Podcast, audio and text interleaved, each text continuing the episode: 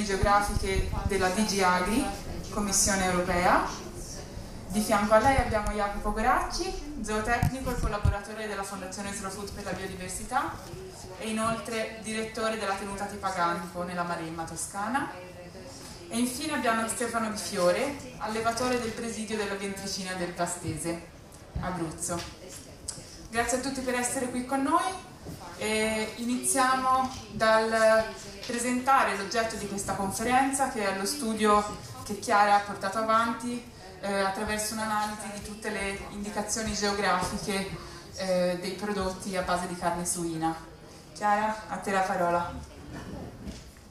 Grazie mille, grazie Yael per la presentazione, buongiorno a tutte e buongiorno a tutti. Allora, prima di presentarvi eh, i risultati di questa ricerca credo che sia necessario fare una piccola premessa, cioè cosa sono in estrema, cercherò sintesi le DOP e le GP. Le denominazioni di origine protetta e le indicazioni geografiche protette fanno parte della, di una più grande famiglia che è quella delle indicazioni geografiche europee. Si tratta di fatto di nomi che possono essere geograficamente connotati o meno, che sono attribuiti a specifici prodotti proprio in virtù di una particolare qualità, di una caratteristica o di una reputazione che è riconducibile alla loro origine, per cui un prodotto ha quella qualità proprio perché è stato appunto prodotto in una determinata area geografica. Ehm, questi nomi possono essere registrati attraverso una procedura bilivello, quindi devono essere approvati prima a livello nazionale e poi a livello europeo e questo garantisce loro e al prodotto a cui si riferiscono una protezione particolare. La differenza principale mh, eh, che a volte non è nota ai consumatori tra DOP e IGP è che ai sensi del regolamento europeo 1151 del 2012 per la registrazione di una DOP è necessario che tutte le fasi della produzione abbiano luogo nell'areale geografico mentre per le IGP è sufficiente che solo una di queste abbia luogo all'interno dell'areale ma ciò che qui rileva è che DOP e IGP hanno un disciplinare di produzione, cioè una serie di norme che i produttori eh, consorziati si danno e che devono rispettare. A Solo Food però ci siamo posti una domanda, considerando in particolare la categoria dei prodotti di origine animale, cioè esistono dei requisiti minimi di sostenibilità ambientale, sociale, di autenticità, di qualità che questi prodotti devono avere come prerequisito per poi poter accedere al sistema delle denominazioni europee? E di conseguenza questi disciplinari garantiscono il rispetto di uno standard minimo, scusate sto ballando con il microfono, eh, per darci una risposta abbiamo pensato che l'unico modo fosse effettivamente andare a leggere tutti i disciplinari di produzione considerando specifici parametri. Tutti quei parametri che stanno sia a monte della filiera sia a monte del prodotto finito, quindi la razza, le tecniche di allevamento, eh, l'alimentazione degli animali, ma anche andando più a valle le tecniche di trasformazione e l'impiego meno di, di additivi. Abbiamo svolto questo lavoro prima sui formaggi e oggi vi presentiamo quello che abbiamo svolto sui salumi. Il quadro che emerge è un pochino sconfortante perché diciamo che quello che abbiamo rilevato è una fortissima eterogeneità a livello di approfondimento dei disciplinari, alcuni sono molto approfonditi, altri totalmente superficiali, ma diciamo che la tendenza generale e poi lo vedremo guardando alle, ai grafici, eh, la tendenza generale de, delle denominazioni è quella di lasciare deregolamentati aspetti che noi consideriamo fondamentali. Questa condizione non ci sembra molto coerente con quanto affermato dallo stesso regolamento che ho citato prima, considerando che nella premessa al regolamento in cui si dice, si sottolinea la necessità di tutelare, cito testualmente, la qualità e la varietà della produzione agricola, ittica e dell'acquacultura che sono considerate da questo regolamento, tra l'altro per la prima volta nella storia delle regolamentazioni della materia, come parte integrante del patrimonio culturale e gastronomico dell'Unione. Ma vado un po' più nel clou della, della, ricerca. Allora, quello che abbiamo fatto è stato analizzare 176 disciplinari di produzione su 179 totali, perché noi abbiamo guardato soltanto ai salumi prodotti con carne suina e per questo abbiamo analizzato i seguenti aspetti. Vi faccio un elenco. Razze, origine delle carni, pratiche di allevamento, mutilazioni, cioè se venissero o meno dichiarate, macellazione e distanza del macello del luogo di allevamento, l'eventuale presenza di particolari misure di benessere oltre la legislazione in materia, l'origine dell'alimentazione e eh, l'impiego meno di OGM nell'alimentazione e poi la parte sulla trasformazione, quindi utilizzo meno di nitriti e nitrati, additivi, starters e zuccheri e eh, modalità di stagionatura del prodotto. Oggi vi presento eh, i risultati più rilevanti. Allora, innanzitutto per quanto riguarda la distribuzione dei prodotti, come vedete il 60% delle denominazioni riguarda insaccati, seguono i pezzi interi e una piccolissima parte è conserve a base di carne suina. Le razze suine, allora questo è il primo diciamo, grande tema, eh, infatti è un dato che il 95% della produzione europea di carne suina ruota intorno a poche razze. Non è un caso che il 44,9% dei disciplinari non prenda posizione sul punto, di fatto lasciando liberi i produttori di ehm, eh, utilizzare carne derivante da qualsiasi razza. Il 17% richiede invece l'utilizzo di razze cosmopolite, cioè che si possono trovare in qualsiasi parte del mondo, e il 27,9%, quindi 41 disciplinari, no scusatemi, 49 disciplinari richiedono l'utilizzo di razze autoctone locali e qui è interessante notare che questi disciplinari, quelli che fanno parte del 27,9, sono tutti concentrati in Spagna, Portogallo e Francia e questa è una, diciamo, un areale virtuoso che ritroveremo anche successivamente. L'origine delle carni. L'Istituto delle Indicazioni Geografiche, la, la, sua razza è proprio quella, come ho accennato prima, di tutelare la presenza di un forte, eh, almeno nelle premesse, di un forte eh, legame geografico tra il prodotto e l'areale eh, a cui il nome fa riferimento. Tuttavia, anche qui vediamo che la più grande fetta della, del grafico è non precisato, per cui non si precisa da dove arrivano le carni utilizzate per la produzione di salumi in questo caso si tratta di disciplinari IGP che come vi dicevo prima possono, cioè i prodotti possono prescindere quasi totalmente da, dal legame geografico perché basta che una fase, e per i salumi è la trasformazione solitamente della produzione, avvenga nella reale e il marchio, se il disciplinare approvato, può, può essere può essere utilizzato, al punto che alcuni di questi disciplinari affermano anche non ci sono limitazioni geografiche all'origine dei suini, oppure la questione non è pertinente, questo abbiamo letto su disciplinari. Um, il um, ehm, 42% invece per fortuna richiede che le carni vengano dall'areale geografico, quindi gli animali siano almeno allevati in questo nella reale e di questi il 23%, 41 disciplinari, richiede che gli animali siano anche nati. Il tema della nascita dei suini è un altro tema molto delicato, come vedete il 76,7%, cioè 135 se non erro, disciplinari, non prendono posizione sul punto, il 23% invece richiede che siano, i suini siano nati nella reale. La tendenza alla non regolamentazione di aspetti rilevanti si riconferma anche se guardiamo alle pratiche, eh, alle pratiche di allevamento. 72% non indicato, 127 disciplinari non ci danno alcuna informazione circa le pratiche utilizzate. Questo lascia di fatto aperta la possibilità di impiegare pratiche, qualunque pratica che non sia ovviamente vietata dalla legge nazionale o europea.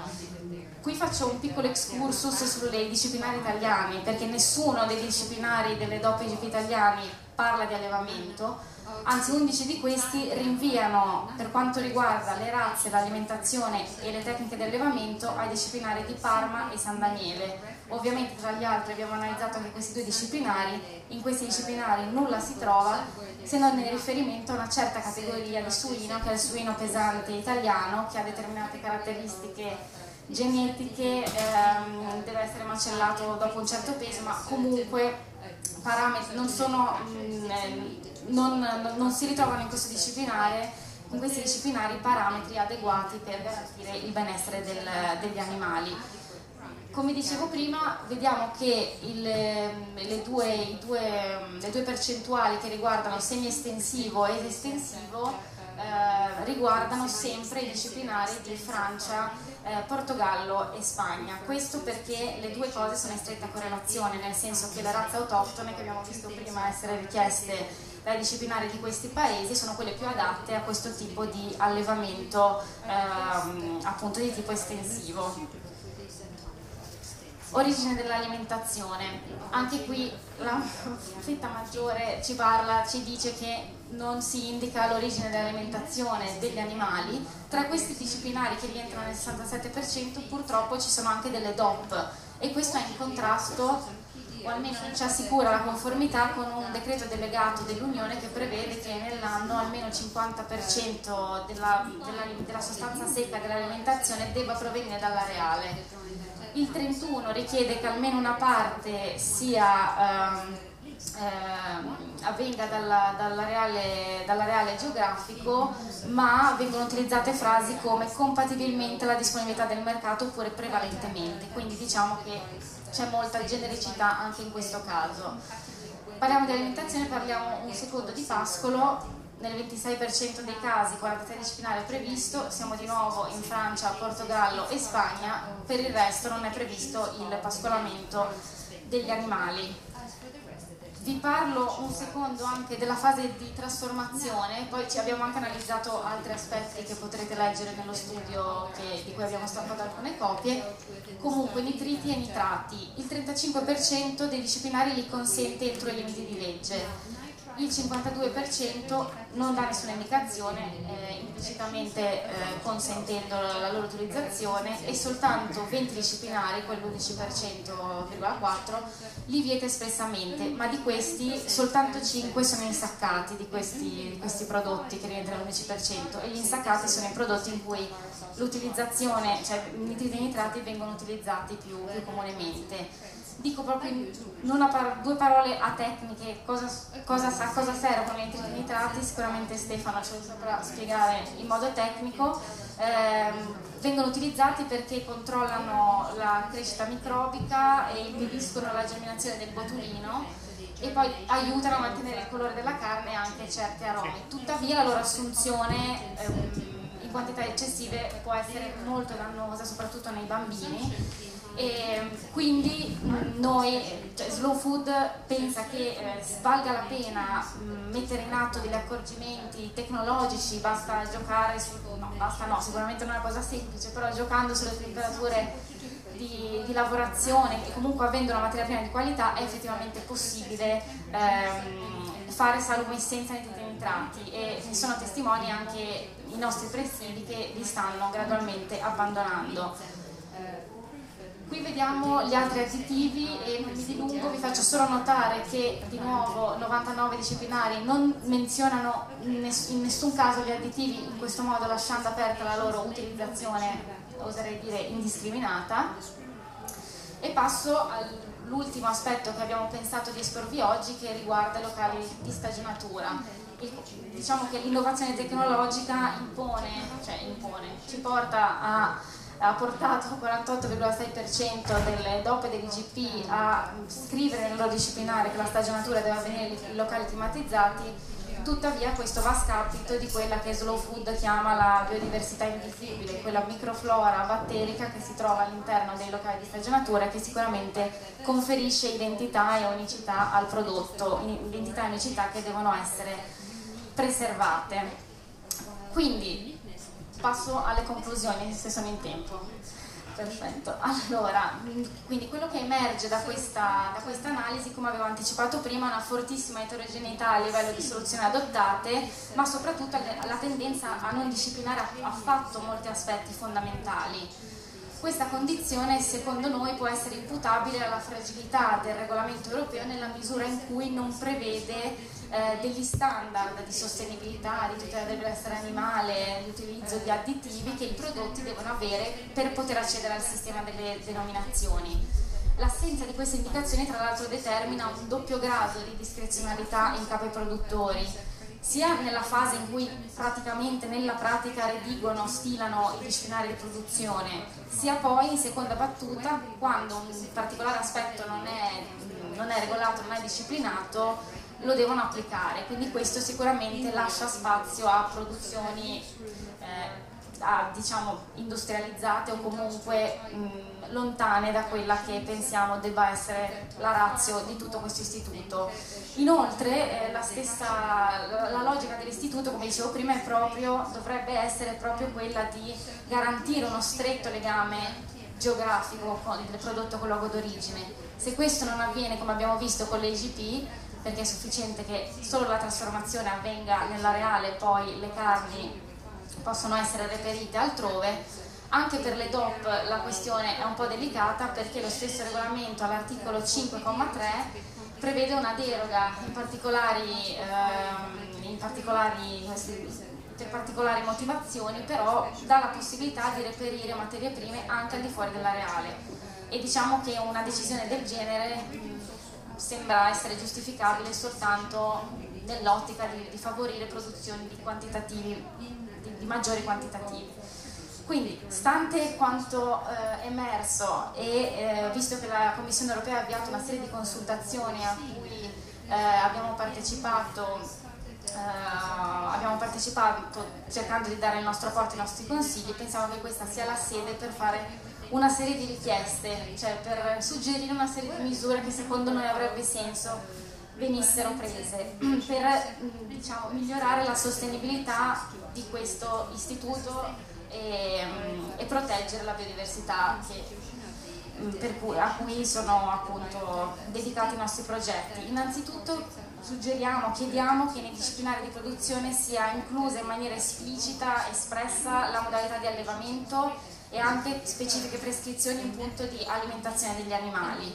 Chiediamo poi che nei disciplinari sia, sia, dato, sia valorizzato l'utilizzo di razze autoctone che stanno pian piano scomparendo, neanche tanto piano, che sia vietato l'uso di nitriti e nitrati e altri additivi nella fase di trasformazione che siano appunto sostituiti con processi tecnologici o con l'utilizzo di sostanze naturali di origine vegetale, che sia data maggiore attenzione per quanto riguarda scusate, le DOP al recupero della, degli aspetti più storici anche per quanto riguarda proprio la definizione degli areali che si vada a vedere quali siano effettivamente le zone storiche di produzione di un prodotto che sia proibito il trasporto di animali vivi sulle lunghe distanze e minimizzato quello del diciamo, trasporto inferiore ai 100 km perché questo è fonte di un enorme stress per gli animali e da ultimo che eh, il sistema delle indicazioni geografiche proprio della redazione dei protocolli sia organizzato, uniformato e sistematizzato andando a comprendere in maniera esplicita tutti questi aspetti che vi ho elencato prima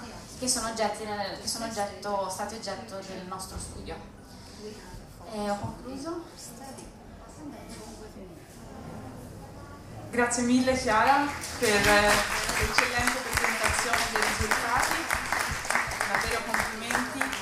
E è chiaro che emergono una serie di spunti di, di riflessione da, dai risultati che insomma ci stupiscono molto e un appunto per chi non parla inglese, perché adesso abbiamo un ospite internazionale appunto dalla Commissione Europea, se non avete preso le cuffiette vi su suggerisco di prendere perché si passa un attimo all'inglese.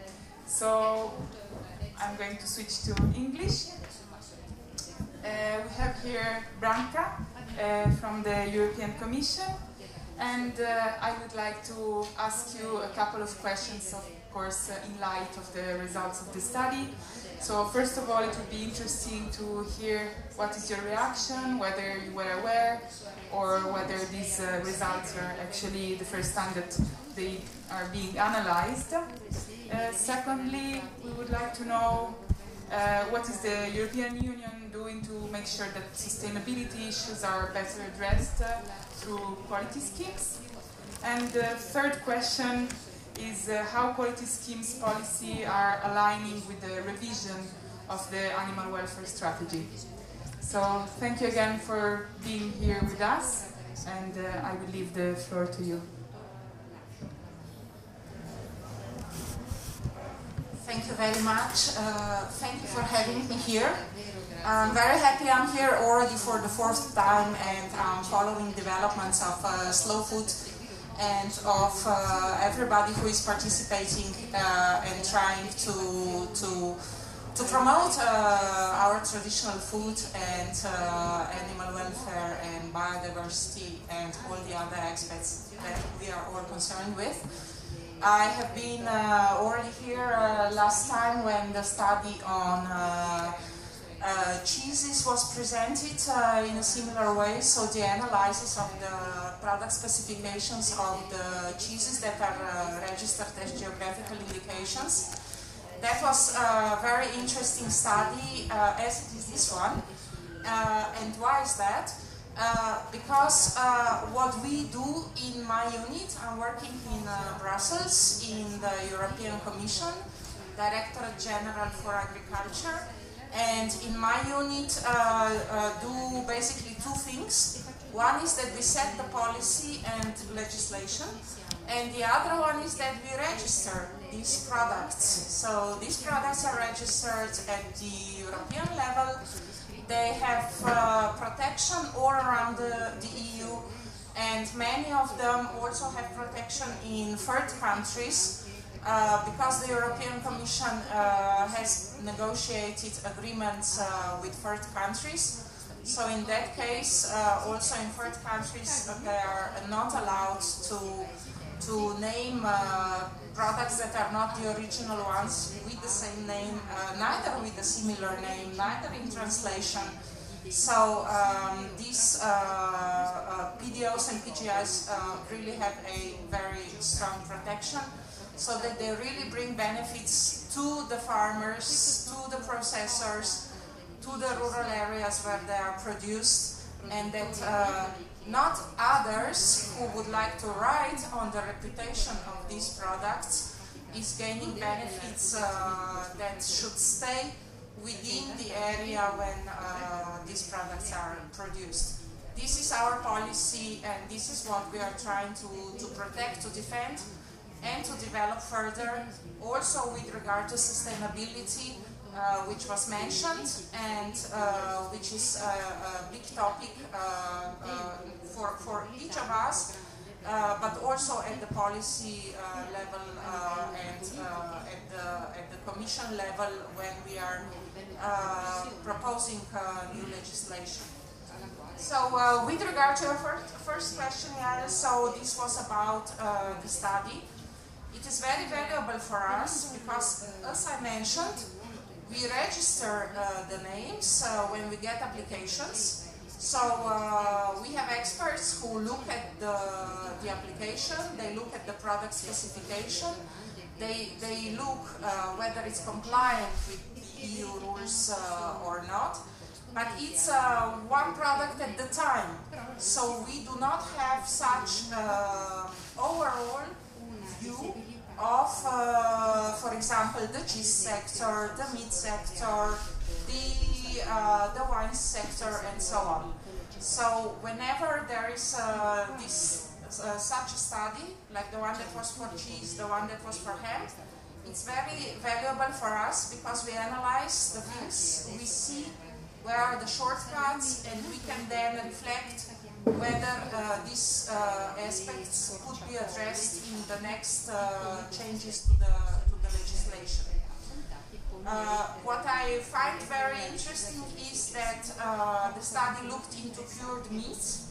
Because cured meats, in fact, uh, most of them are PGIs, it was well presented that this means that the raw material, the meat, does not necessarily come from the geographical area, Therefore, it is also more difficult to control uh, because uh, the, the meat can come from, from, from everywhere.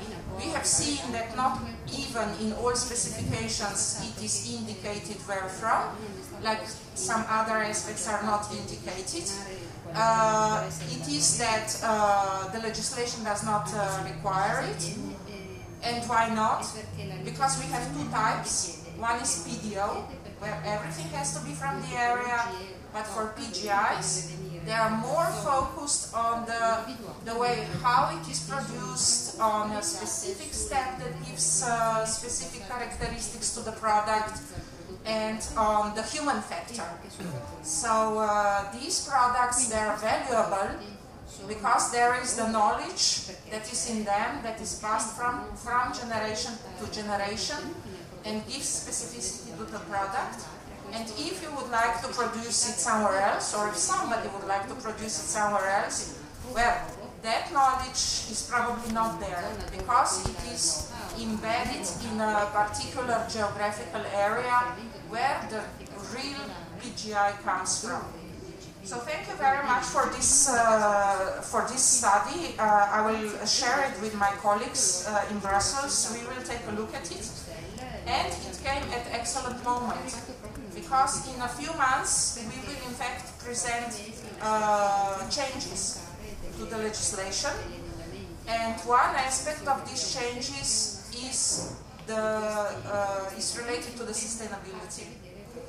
Uh, we have seen in the past years that uh, people are more and more asking uh, for products to be socially sustainable, environmentally sustainable, also economically sustainable, but here uh, the studies show that uh, geographical indications are doing pretty well. Uh, in general, uh, in average, uh, one, one product with geographical um, indication earns more than twice uh, a comparable product. And, but we would like to focus on environmental and on social sustainability. And when I'm speaking about environmental, we are also including animal welfare in this context. Uh, and uh, now, together with the farm to fork strategy, where uh, this, there is also the animal welfare strategy that came out of it and many strategies uh, that uh, will be implemented or the legislation that will be implemented. It's important that also geographical indications are looked at closely to see what can be done with regard to sustainability. So um, so this is very, very valuable for us. Uh, I will tell uh, that there is one aspect that uh, interests us in particular, that is maybe not that uh, dealt with here. We would also like to do something uh, for health. And uh, one of the things that we will probably propose will be what could be done to make uh, certain uh, geographical indications that are maybe not so healthy uh, more uh, healthier. So we are looking at uh, possibilities to, to um, involve producers into putting less salt, less uh, fat and less sugar in their geographical indications where this is possible. Possible means without losing the transition, uh, the tradition, without changing completely the production or replace it with uh, even more uh, or even less healthier things. We have heard a lot. Huh? But uh, to try to to diminish certain ingredients uh, that uh, that are recognized as not so healthy. The producers already went in that direction. Uh, for example, uh, since we are speaking about hams, uh, San Daniele and Prosciutto di Parma have recently proposed changes to the product specification to diminish uh, the salt uh, levels. We would like to accompany producers uh, in this challenge. So this is, for example, one of the things that we intend to implement in, in, in legislation not as a direct obligation because we know that this is not possible because products are very different, traditions are very different, but uh, as, uh, as on, a, on a voluntary approach uh, with some uh, support that can be given from our side uh, so that uh, the health aspect will be also will be also tackled. We have heard about nitrates here. Uh, this I, have to admit, it is not something that we are uh, looking at, but this is something that other departments of the Commission are looking at, those responsible for health. So uh, probably in, in, in, the near future there might be also something coming out, coming on that. Uh, so um, to, to, to finish, I would like to say that um, we would uh, like to encourage the producers uh, to, on one side, uh, introduce sustainability requirements, being social or environmental or animal welfare, in their product specifications.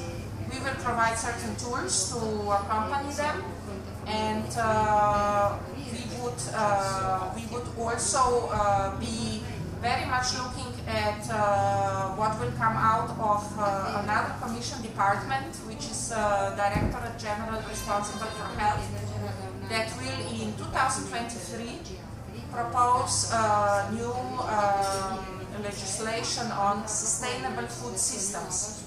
So there will be a horizontal approach to sustainability implemented. Uh, uh, this is also why we, for the geographical indications, we'll now go on a voluntary approach. Uh, because we don't want to impose something uh, now for geographical indications, while something else or uh, something on the top might come later for all products. So everybody goes in the direction of more sustainable. Geographical indications, we call them quality products. Uh, therefore, even more the consumer are expecting that there, there is uh, sustainability in these products, that they can find something uh, that is, that is uh, better or in addition to, to comparable products. Um, this is why this approach and uh, we, we, we believe that farmers will follow us. We have already seen that they are going in this direction and our aim is to accompany to accompany them uh, in order to, to, to reach uh, these goals and to respond to what what we all expect uh, from from the food that, that we eat. Thank you so much, Branka. It was uh, really interesting to, to hear what are the next steps that the European Commission is uh, planning. And uh, in a way, we really hope that, uh, as you said, farmers will follow and that we will go as well from a voluntary towards uh, a mandatory inclusion, let's say, of more sustainability uh, issues within the, the quality schemes. So I guess I will leave the, the floor now to, to the farmers and I'm going to switch back to Italian. Abbiamo con noi Jacopo e come visto dallo studio emerge che un certo tipo di allevamento è prevalente soprattutto per quanto riguarda eh, la questione delle indicazioni geografiche eh, quindi ti vorrei chiedere intanto come, come viene affrontata la, la, questione del benessere animale nella tua azienda e come pensi che debba essere inclusa all'interno della politica delle, delle indicazioni geografiche. Allora, ringrazio innanzitutto gli organizzatori per eh, avermi chiamato qua e credo che eh, la questione del benessere animale sia una, una questione molto importante e, e della sua valutazione in azienda eh, ieri Andrea Capinelli ha detto che esistono in Europa 18 diversi sistemi di certificazione del benessere animale, tutti dipendenti e molto eterogenei. E questa è una cosa che eh, diciamo, non semplifica la situazione né a livello europeo né a livello nazionale. Eh, io parlo del sistema italiano che esiste di valutazione del benessere animale e questo è fatto per il sistema dell'alimento intensivo. Quindi è un sistema che privilegia e mette in primo piano eh, le strutture eh, e meno gli animali. Noi siamo qui per considerare gli animali, quindi bisogna ripensare un sistema di eh, valutazione del benessere animale che consideri per primi gli animali e la loro condizione di vita all'interno dell'azienda. E quindi a mio avviso non è pensabile il, e non è corretto da un punto di vista metodologico analizzare con lo stesso approccio un allevamento eh, intensivo che eh, diciamo, ha come base eh, il cemento e un allevamento estensivo che ha come base il suolo. Eh, necessariamente un allevamento estensivo eh, deve essere valutato con dei parametri multidisciplinari che non possono fermarsi all'assenza di patologie o alla, a un, un, requisito strutturale semplice, ma deve essere approcciato con un'inclusione un di, di approcci e di competenze differenti. parlo di agronomi, parlo di biologi, parlo anche di veterinari, perché no, assolutamente. Quindi in un, eh, in un sistema, in un modello eh, più semplificato, come quello da cui deriva il 90% del cibo che ci viene prodotto, può sussistere un certo tipo di valutazione. Nell'altro eh, modello deve essere eh, così presente una, una, una relazione con quelle che anche sono le indicazioni a livello europeo dell'importanza della salute del suolo e della stretta connessione della salute del suolo con la salute degli animali che vi gravitano e vivono grazie a questo e la salute degli uomini che vivono con gli animali e sul suolo. Quindi eh, io penso che questa sia una sfida enorme che deve però cambiare un po' paradigma, deve cambiare un pochino visione, se no risulta per me limitante e quindi anche limitativa per gli allevatori che oggi si vedono alla fine in condizionalità valutati per il benessere animale su cose che in realtà eh, su parametri ai quali difficilmente possono rispondere. Ehm, faccio un esempio sciocco per, così, per far capire la mancanza di un grattatoio per alcune vacche può essere supplito dalla presenza di alberi, però questo non è contemplato, faccio un esempio così veramente. Quindi come si può, ehm, eh, così, come si può approcciare un allevatore che cerca con grandi difficoltà e con miliardi di errori come siamo noi eh, di eh, cercare di valutare eh, come sta l'animale investendo tempo investendo tempo nell'osservazione cercando di capire quello che gli animali riescono a indicarci le loro preferenze, le loro, le loro abitudini e cercando di modellare man mano che le osservazioni aumentano e quindi la competenza e la conoscenza aumenta cercare di modellare su quello i futuri investimenti, futura, il futuro management di quella che sarà eh, la nostra azienda. Eh, non voglio rubare troppo tempo, eh, vorrei fare solo un, un esempio, non tanto questo, ma questo qua. Eh, nella nostra azienda eh, c'era un momento eh, drammatico che è quello della fase finale di allevamento perché eh, quello che manca molte volte, quello che deve essere un obiettivo, è quello della coerenza nella gestione della mandria e degli animali.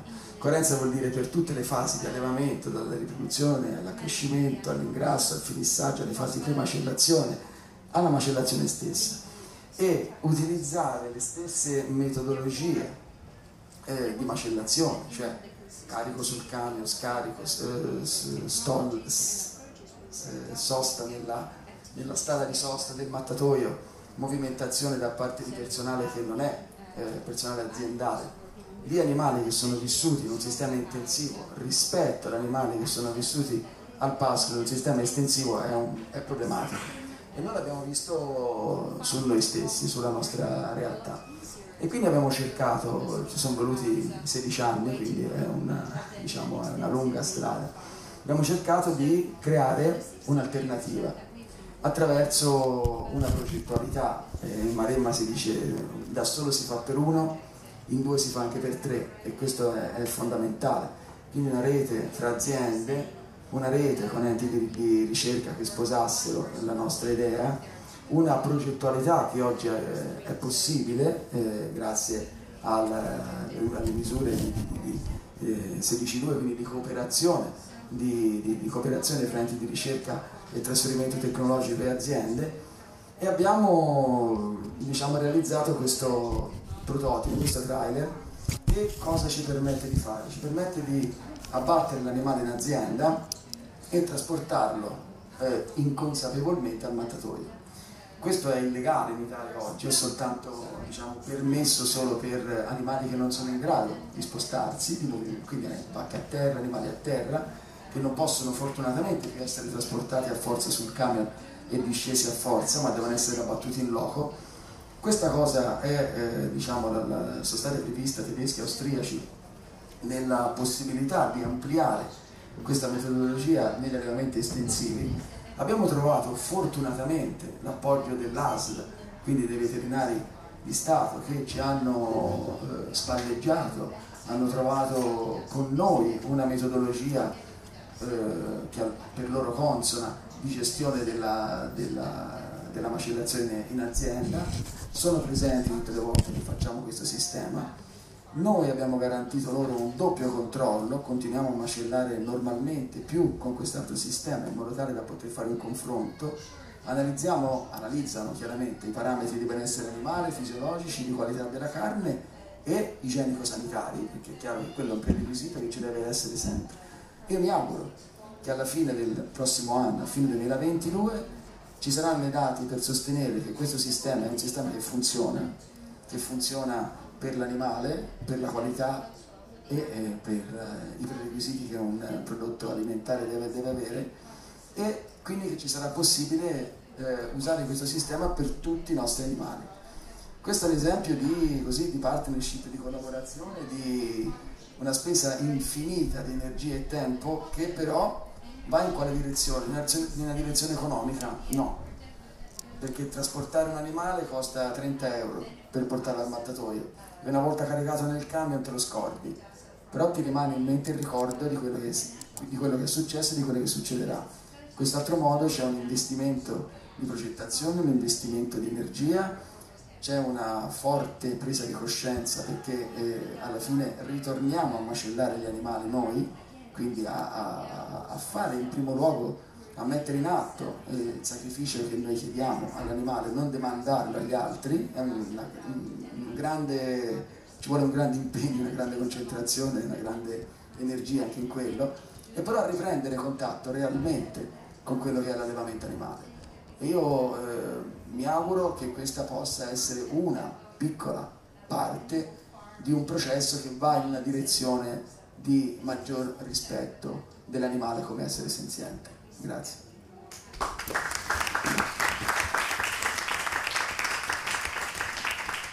mille Jacopo e complimenti per quello che state portando avanti in azienda. Abbiamo visto anche nello studio come la distanza dal luogo di macellazione è uno degli aspetti che spesso non vengono indicati e invece è proprio fondamentale sia per la qualità della vita dell'animale che per la qualità del prodotto, evitare questo tipo di stress. Quindi speriamo che questo tipo di pratica diventi legale in maniera diffusa e che si comincino ad avere anche più informazioni richieste riguardo sia alla distanza che alle modalità di, di macellazione. Abbiamo visto inoltre che lo studio ha toccato il tema dei nitriti e dei nitrati e la direzione in cui Slow Food sta andando è quella della promozione dei salumi naturali. Quindi chiederei a Stefano di raccontarci un po' la sua esperienza in quanto produttore di uno dei presidi Slow Food. E inoltre sappiamo anche che te hai fatto una conversione da un'azienda convenzionale a un'azienda biologica e quindi se tu ci potessi raccontare qual è stato il tuo percorso, quali, state, quali sono state le tue motivazioni per fare questa transizione e quali sono le sfide sia della transizione che del fare salumi naturali. A te Stefano. Grazie, grazie per l'invito.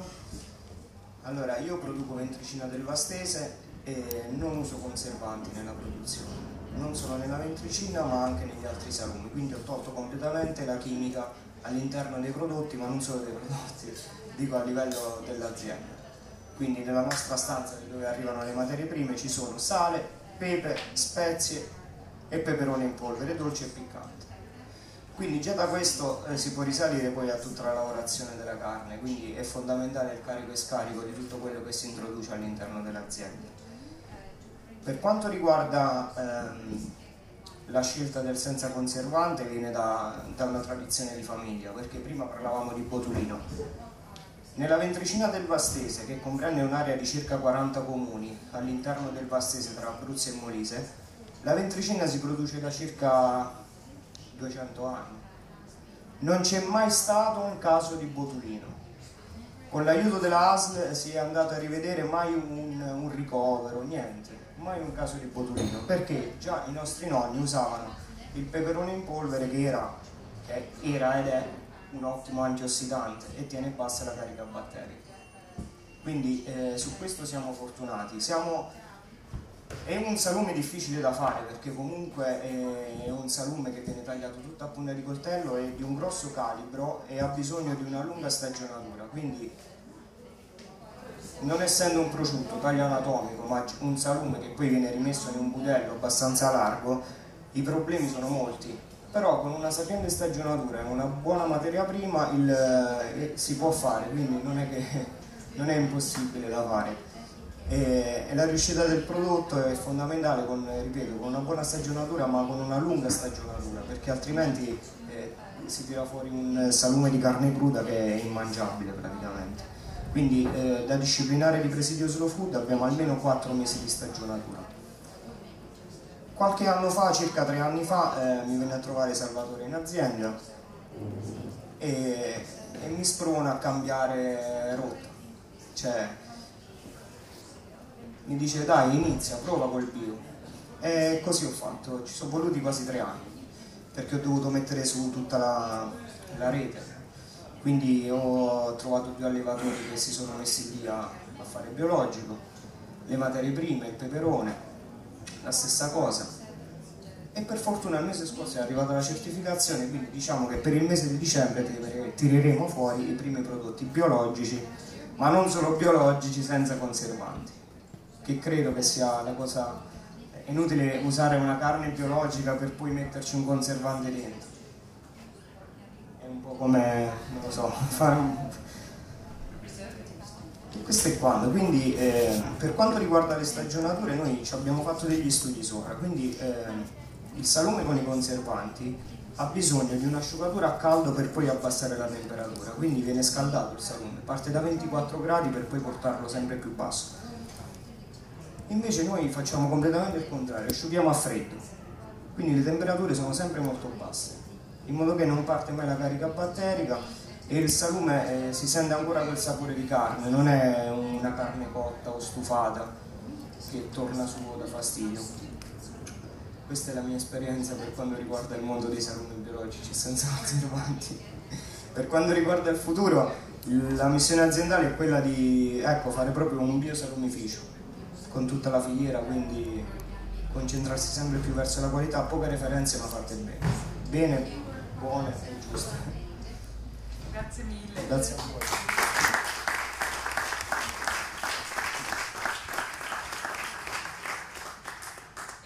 Adesso per i pochi minuti che ci rimangono vorrei aprire alle domande dal pubblico, se ne abbiamo qualcuna. Abbiamo una domanda. Hi, I have a question for Branka. Um, so you've told us what uh, you intend to do um, in the future uh, in the basis of this study. My question is, um, two years ago you said you came and heard a study, a similar study about cheese. So in the last two years since we presented uh, the study about cheese, what actually has the European Commission done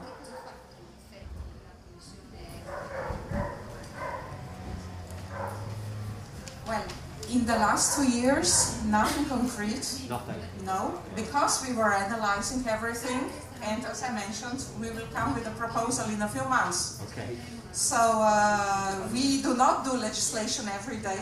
We do not make changes every day because the farmers are not able to to make uh, changes to their production every day. Uh, but uh, there will be um, a revision of geographical indication system proposed by the Commission. And uh, then we will see what will the legislators, so the European Parliament and the Member States do with our proposal. But uh, it is not only the studies like this that we use, we also had a public consultation open for three months. So maybe some of you have seen it or have replied. That was uh, in early spring or January to, to March. Uh, we have uh, expert groups, we have uh, contacts with uh, representatives of member states. We have, we have contacts with uh, indirectly with producers uh, through the member states or sometimes they come to the meetings to us. So all this needs analysis and time. Maybe you think that two years is a lot, but uh, two years is really not that much to do an analysis for the whole EU of all the aspects and to draft a new legal act. So I suppose that you are not so happy with the answer, but I hope that you will be more happy once we come out with something. I hope so too.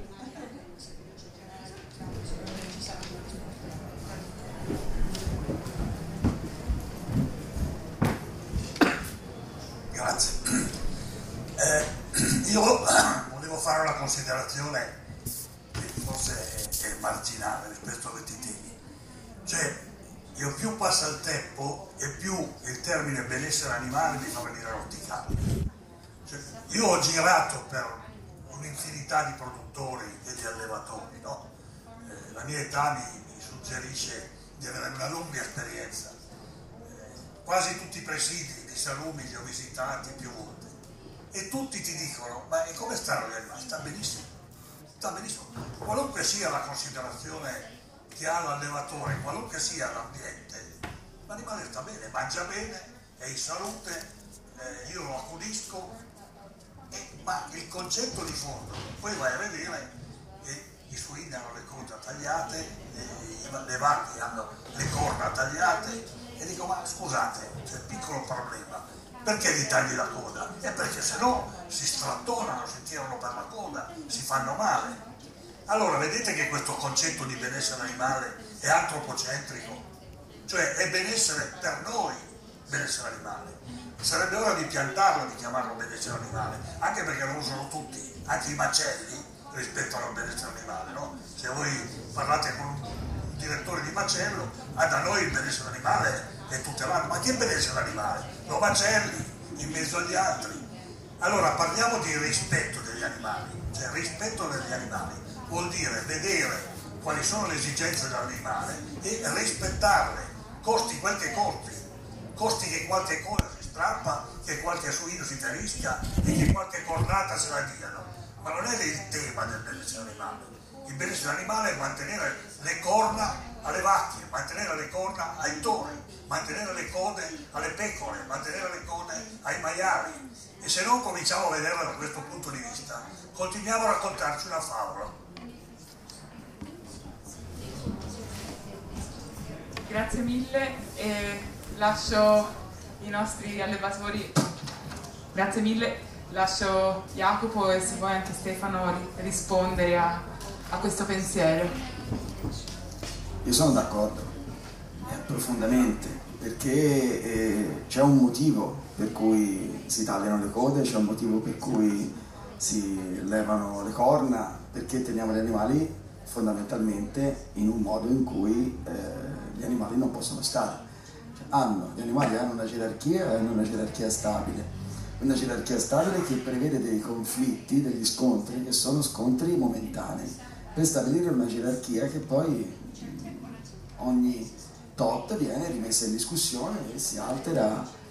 Ma qual è il problema? Il problema è quando gli animali sono, hanno una densità troppo forte e quindi la distanza di fuga che un animale dominato rispetto a un animale dominante non riesce a mantenere fa sì che l'animale dominante si scontri costantemente con altri animali e questo provoca una violenza costante.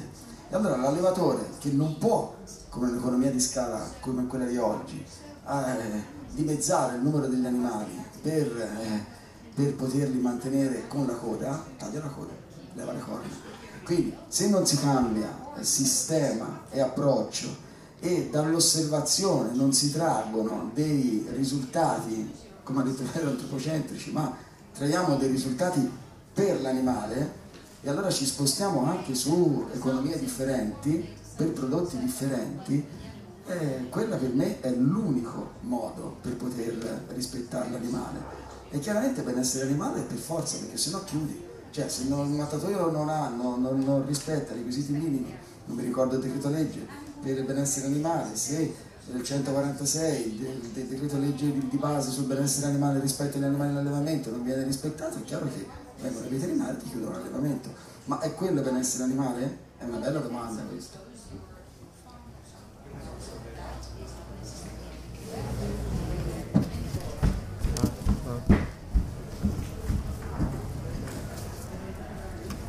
Grazie mille per, la, per, le presentazioni molto interessanti.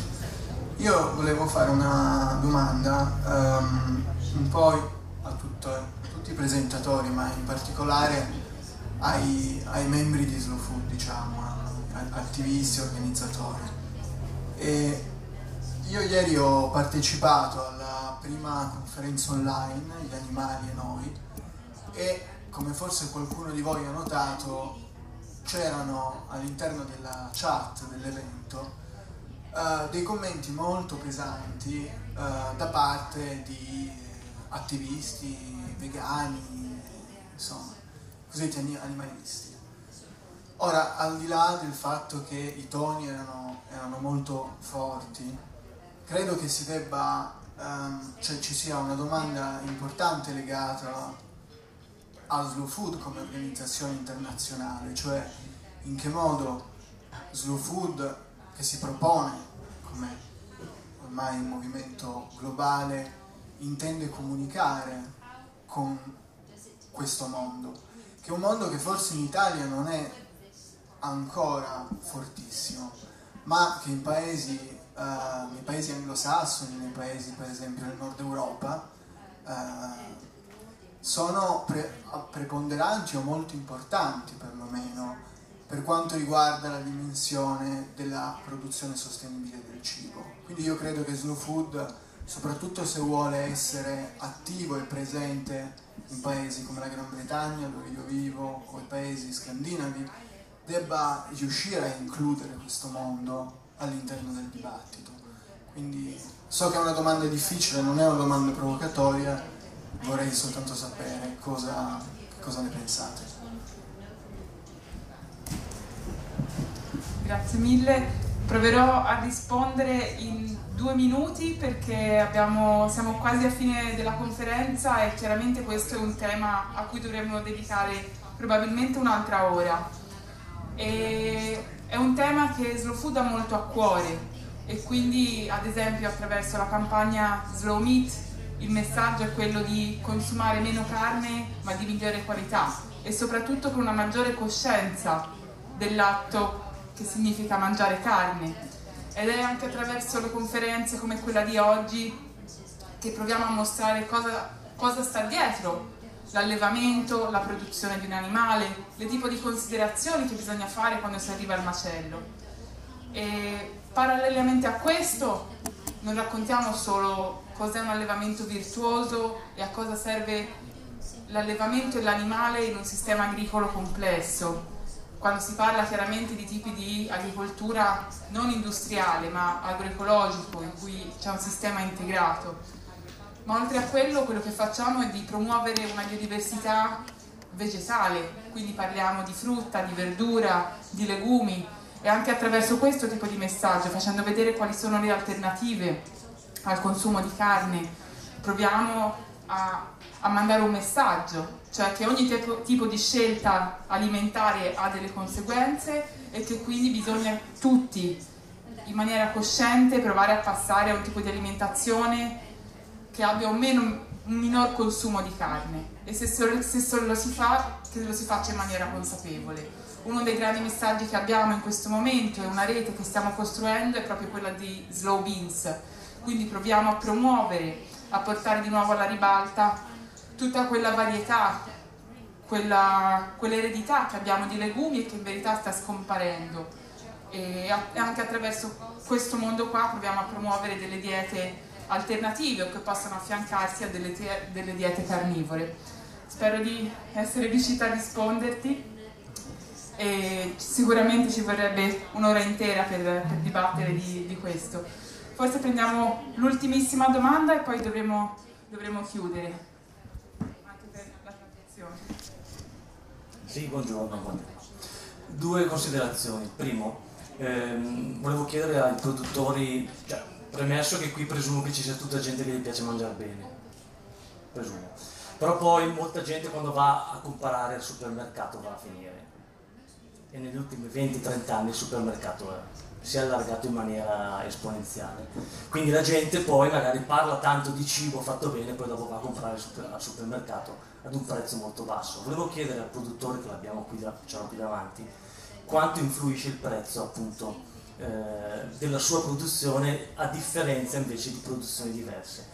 Una piccola parentesi, non voglio fare delle polemiche, ho solamente scoperto prima in conferenza, eh, legandomi al, a chi mi ha preceduto, parlando di eh, alimentazione alternativa, che il presidente di Slow Food Italia è, eh, io sono rimasto stupito, è vegetariano.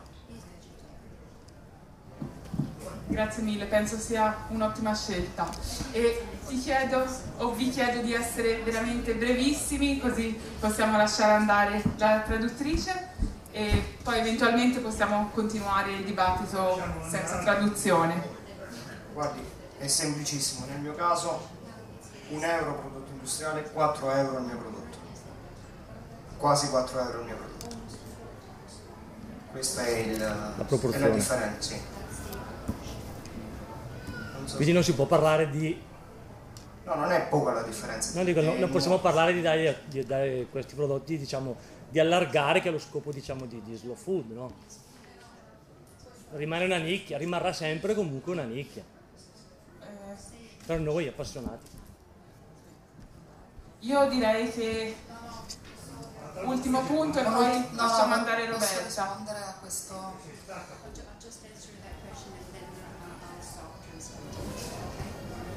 Ok. Il signore ha sollevato la questione. Allora, il problema è che questi non sono cibi quotidiani. Uh, difatti il discorso anche della um, signora Tome mi interessava questa evoluzione a venire eh, per cui si, si prospetta um, la necessità di rendere più salutari no? i prodotti salumi e quindi uh, meno sale, quindi meno grasso.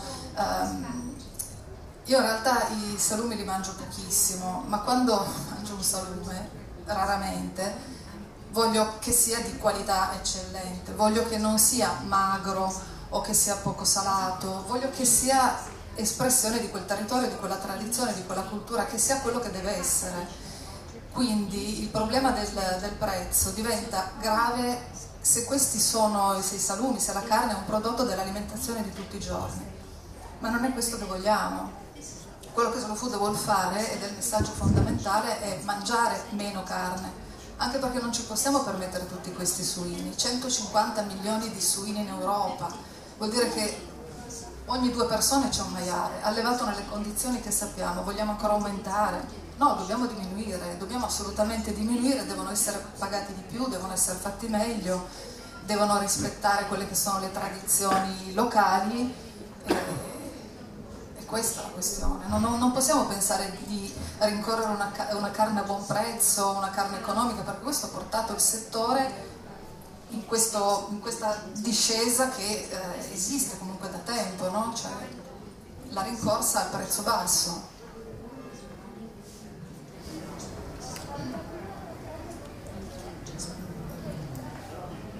Grazie, grazie mille per questo punto, ringraziamo moltissimo anche Roberta che ha tradotto oggi per noi, è stata straordinaria.